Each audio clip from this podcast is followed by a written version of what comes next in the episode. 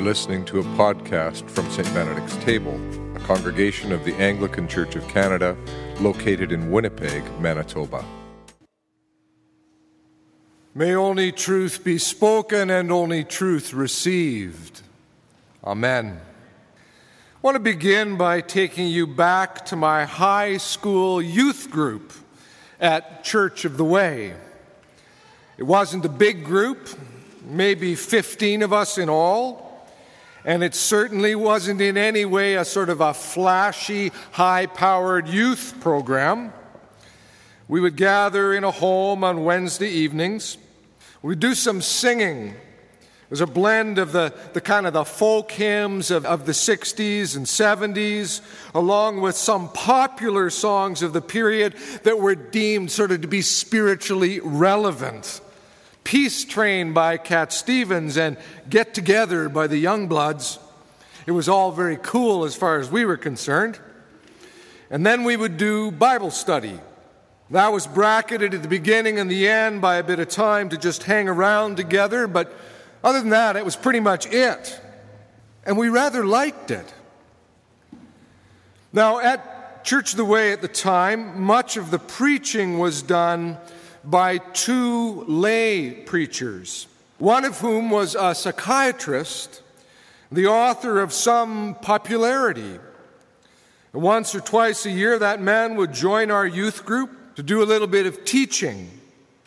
From time to time, he would do a, a sort of a preacher on the hot seat sort of an evening. We could ask any question we might have, no matter what it was. And he'd spend the evening kind of in conversation and response with us. It was, it was good stuff. Now, on one of those evenings, this rather smug young fellow raised his question. I have a question about the unforgivable sin. If someone commits the unforgivable sin without knowing it, they're still condemned to hell, aren't they? Worried looks on the teenaged faces all round the circle. Oh my gosh, what is the unforgivable sin? And what if we've already done it? And oh, which is, quite frankly, what that smug young fellow wanted. Because along with being smug, he also had the tendency towards being a bit of a, a spiritual bully. I understand, actually, he went on to a vocation as a pastor. I trust both the smugness and the bullying were kind of weeded out of him along the way. Well, when he asked that question, Doctor White paused, he smiled, and then he said simply, if you're worried about it, you've not committed it.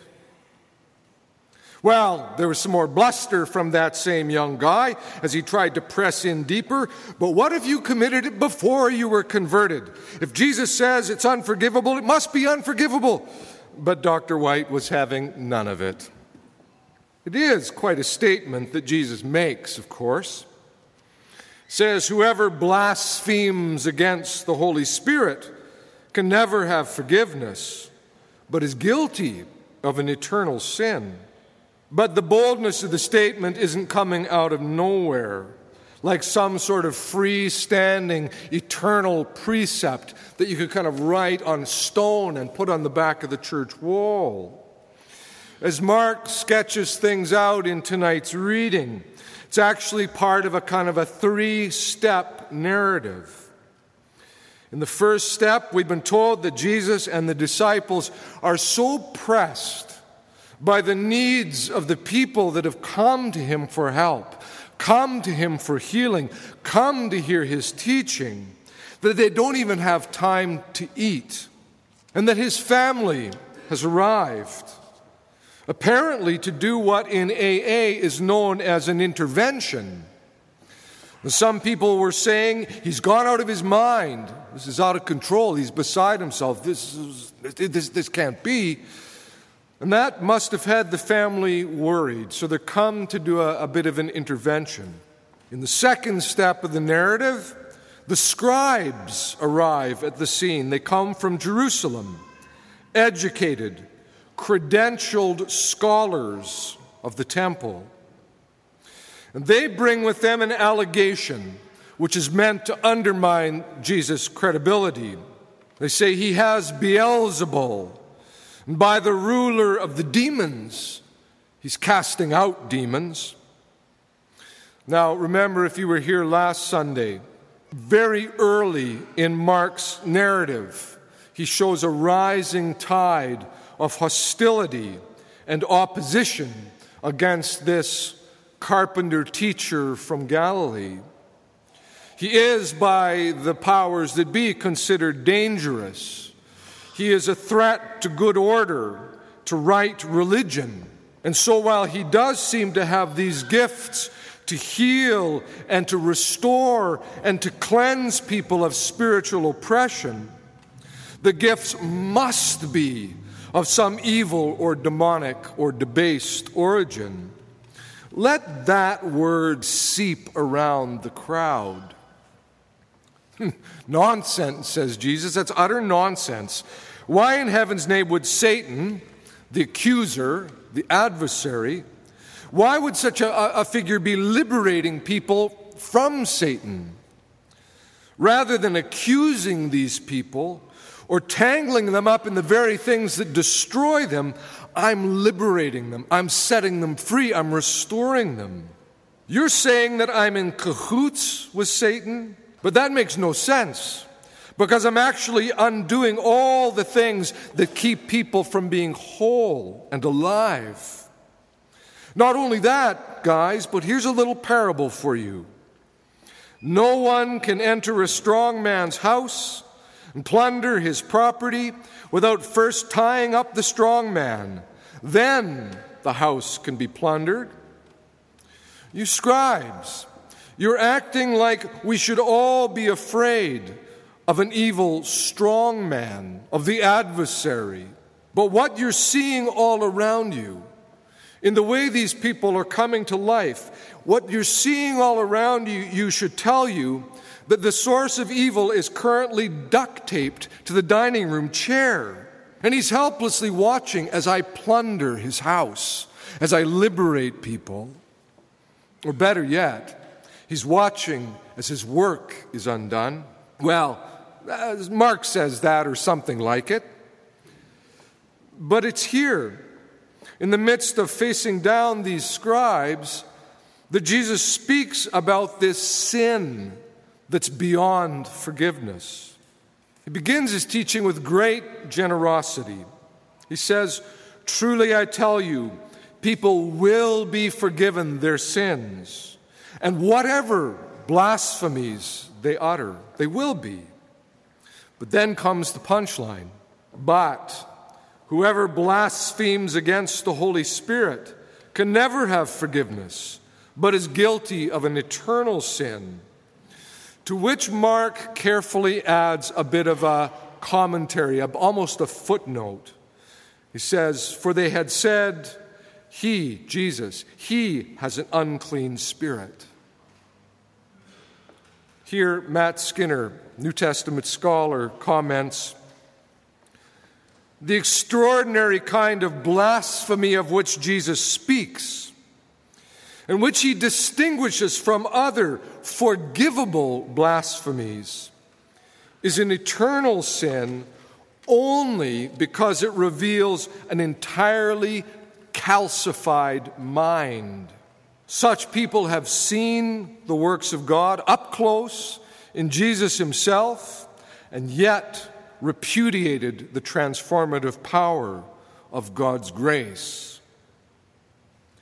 An entirely calcified mind, Skinner calls it, but maybe it was also calcified hearts that prevented Jesus' opponents, his adversaries at this point, from being able to get past their own religious agendas and to begin to see the transformative power of God's grace as it was being incarnated, as it was being made present in their very midst.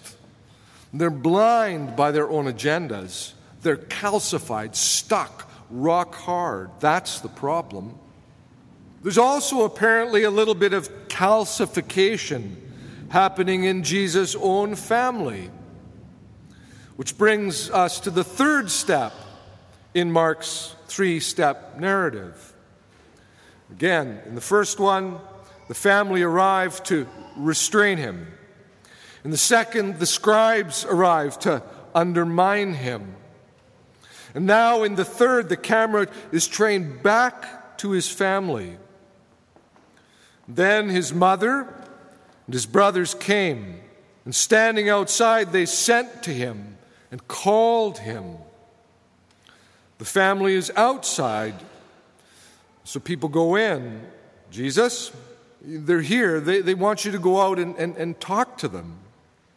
The subtext, of course, is that they're getting worried that all of this healing and teaching business is beginning to cost him his sanity. So they want to take him away from the crowds, get him safely back home.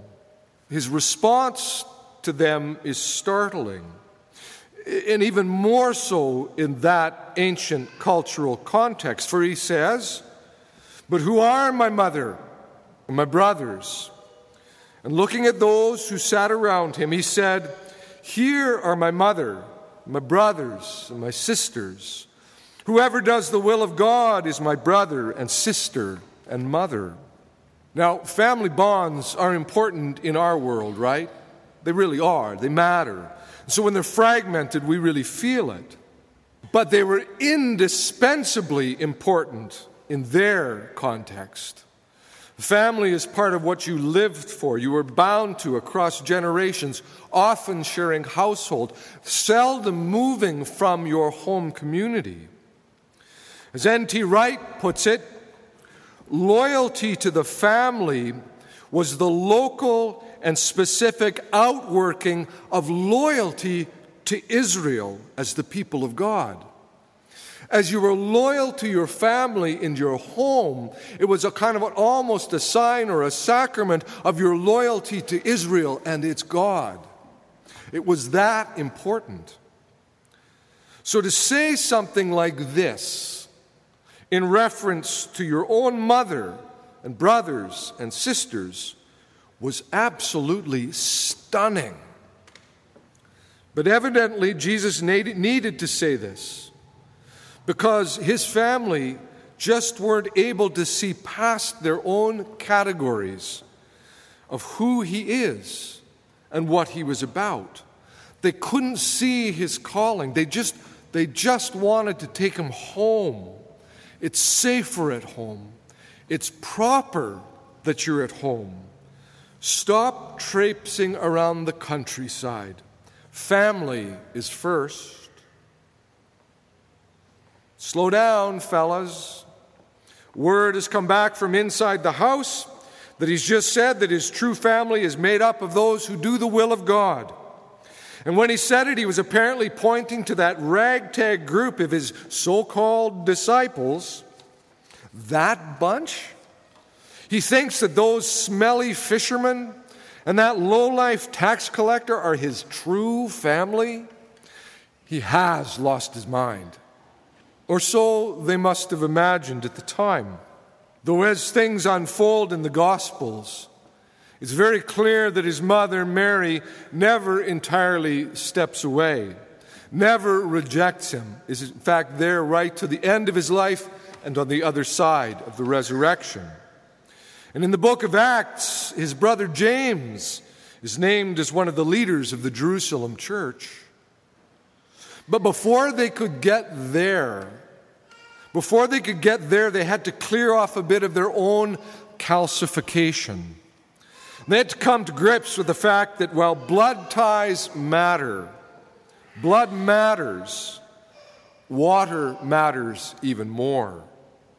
The waters of baptism, the living water that is such a strong image in the gospel according to John, it's water, not blood, that will define this new community, this new family. Now, in my youth group, we got all nervous about this business of an unforgivable sin, terrified that we might have inadvertently done it and would be damned for all time, for heaven's sakes. But what we really should have been challenged by is this idea that the followers of Jesus, The church is to be family. Now, one, one level, that's, that's easy, right? We are, as Paul insists, all of us adopted as sons and daughters of God. We are named as God's children, as God's beloved, absolutely as gift. At the level of tonight's gospel, though, there's a deeper challenge that gets issued.